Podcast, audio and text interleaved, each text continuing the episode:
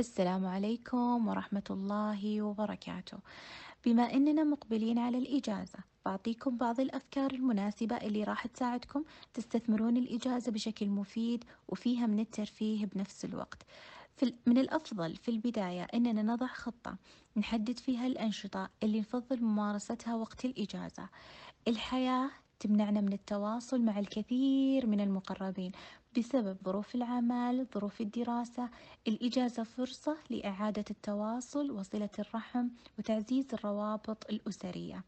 قد تكون الإجازة فرصة جيدة للبدء بعادات صحية مثل ممارسة رياضة المشي يوميا أو تخصيص وقت لممارسة رياضة معينة لما لها من فوائد على الجسد والعقل.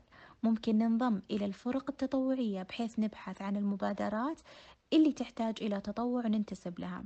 التطوع مفيد ينمي فينا حب العمل يزيد من ثقتنا بنفسنا وأيضا يطور العلاقات الاجتماعية مع الآخرين. الإجازة فرصة لتطوير مواهبك وتعلم مهارات جديدة. ممكن نلتحق بدورات تناسب تطلعاتنا واهتماماتنا نتعلم لغة جديدة نمارس القراءة أه وأخيرا استغلال الوقت شيء جدا جميل.